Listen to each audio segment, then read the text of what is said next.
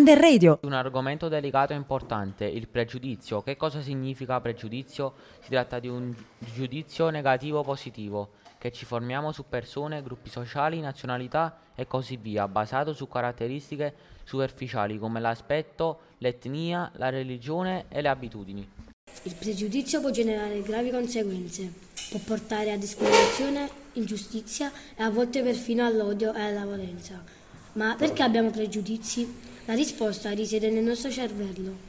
Le nostre esperienze, la gente che incontriamo, le informazioni che riceviamo, modellano le nostre convinzioni e creano schemi mentali per semplificare il mondo ed etichettare le persone. Malika ha 13 anni, una pelle molto scura e la sua famiglia sono sua mamma e sua nonna. Per via del suo colore e dei suoi vestiti che non sono alla moda, ma cuciti a mano da sua madre.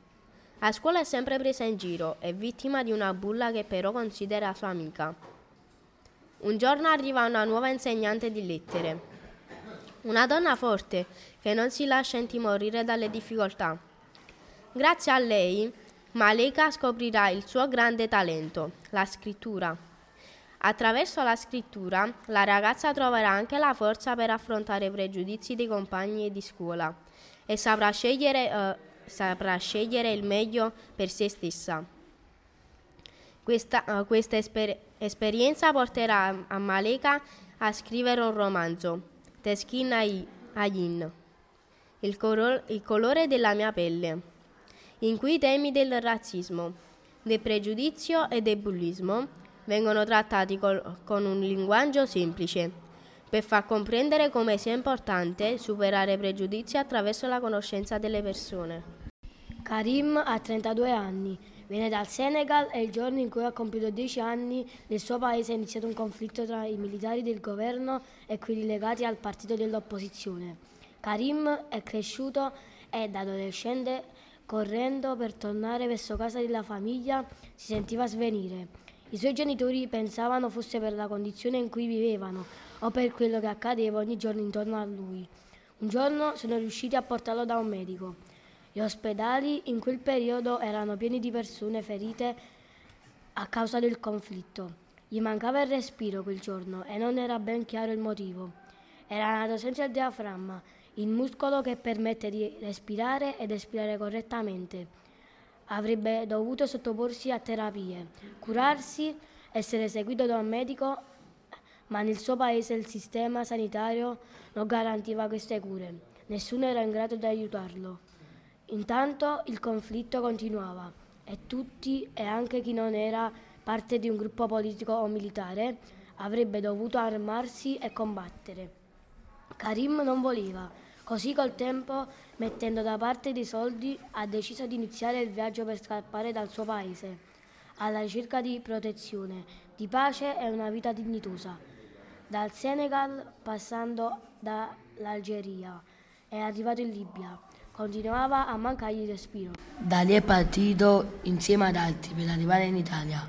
Arrivato in Italia ha cercato un posto dove potesse curarlo. Non aveva più soldi, era solo e non sapeva cosa gli sarebbe accaduto. Si è presentato presso un ospedale e ricoverato. È stato sottoposto a terapie e a un intervento per un parziale ricostruzione, il personale medico continuava a non capire come avesse fatto a sopravvivere tutti quegli anni senza respiro, per, perché la Commissione territoriale ha riconosciuto a Karim la protezione umanitaria, perché ha riconosciuto la necessità che venisse sottoposto a terapie mediche considerando la sua condizione, caratterizzata da gravi motivi umanitari, perché gli ha riconosciuto il diritto alla salute, obbligo, obbligo sia costituzionale che internazionale, e quindi a cure mediche terapeutiche che altrimenti non avrebbe potuto ricevere in Senegal. Oggi Karim dovre, dovrà chiedere il rinnovo del suo permesso di soggiorno lavora come interprete con contratti, contratti, contratti di collaborazione al progetto, ma ha paura che gli venga tolto il diritto ad avere un permesso di soggiorno. Rientra in Senegal gli toglierebbe nuovamente il respiro. Io non prendo persone in sedia a rotella. L'amarezza per il rifiuto del non, del non- non poter salire a bordo del taxi e poi un sentimento di smarrimento. Davanti a quelle parole, un venerdì sera a Verona, vittima del rifiuto di un tassista ad accompagnarla a bordo del suo mezzo, Vincenzo Ferra- Falabella, avvocato originario di Ostuni. Ero appena arrivato da Roma in treno, pioveva di- dirotto alla stazione di Verona. L'assistenza di Trenitalia mi ha accompagnato alla pensilina. Il tassista, accortosi che ero in sedia a rotelle, mi ha fatto scendere dall'auto dicendo: Non prendo persone in sedia a rotelle, devi chiamare la macchina per voi. Tutto in pochi attimi, tra, tra l'incredulità e la rabbia di Falabella, costretto poi ad ottenere un successivo taxi.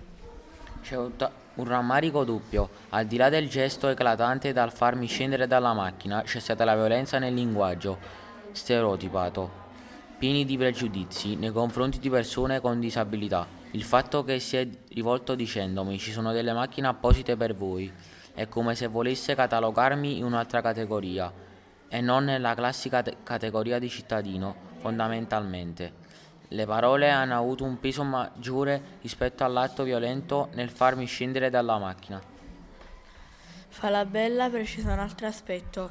Non voglio che si generalizzi per quello che è avvenuto. È stato un episodio di una singola persona. Io ho un ottimo rapporto con la città di Verona e con l'intera comunità del Veneto.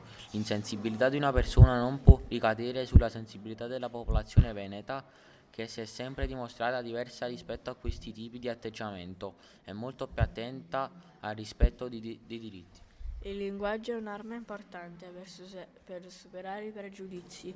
Usare linguaggi appropriati e comunicazione gentile permette di superare gli stereotipi. Ma ci sono anche modi per combattere il pregiudizio e promuovere l'inclu- l'inclusione. L'educazione è fondamentale, conoscere diverse culture, tradizioni e religioni può ampliare la nostra visione del mondo e ridurre le barriere di comunicazione. Inoltre è importante fare affidamento sui fatti e non sulle stere- stereotipi. Impariamo ad apprezzare le differenze e a trattare tutti con rispetto. Ricorda che il pregiudizio è un problema sociale, ma anche personale. Possiamo tutti fare la differenza, partendo da noi stessi. Ascoltiamo gli altri e cerchiamo di capirli. Impariamo a riconoscere i nostri pregiudizi e ad affrontarli. Solo così possiamo creare un mondo più giusto e, a- e accogliente per tutti.